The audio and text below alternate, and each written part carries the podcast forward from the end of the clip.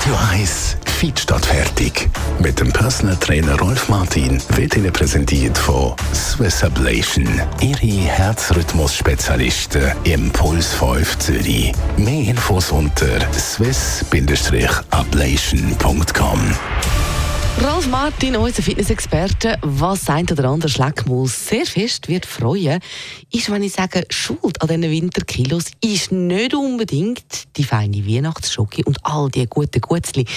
Eigentlich können wir quasi gar nichts dafür, oder? Ja, das ist äh, das Problem, dass wir eigentlich etwas gemeinsam haben mit allen Säugetieren. Mhm. Der Stoffwechsel fährt runter. Mhm. Und zwar recht massiv. Wenn es dunkel wird, das ist ein Programm, das seit Jahren Millionen funktioniert.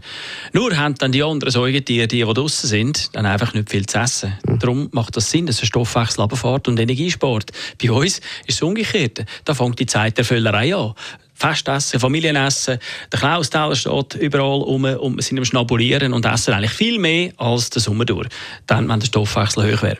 Also doch selber schuld an den Winterkilos. Man kann aber ja vorbeugen mit Wintersport, oder? Wir gehen Skifahren, Snowboarden, Skitouren, gerade in der Weihnachtsferien. So kann man doch diesen Adventskilos vorbeugen, oder? Oder haben wir da falsche Vorstellungen? Ja, äh, eigentlich ja schon.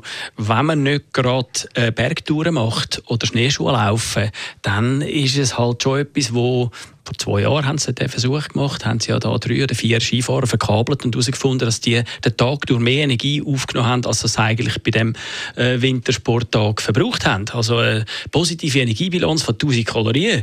Das heißt also sieben Tage würden sie ein Kilo zunehmen und äh, das ist hm. dann eben das, was einem ein bisschen vorgaukelt, der Wintersport. Man kann dort das Schlimmste verhindern, aber im Gegenteil, äh, es ist einfach zu wenig intensiv, wenn man mit dem Skilift halt aufgekarrt wird und dann halt die Hügel wieder abwedelt. Das ist zu wenig. Und natürlich dann noch in Après-Ski geht, wäre ja auch zu schön gewesen, oder?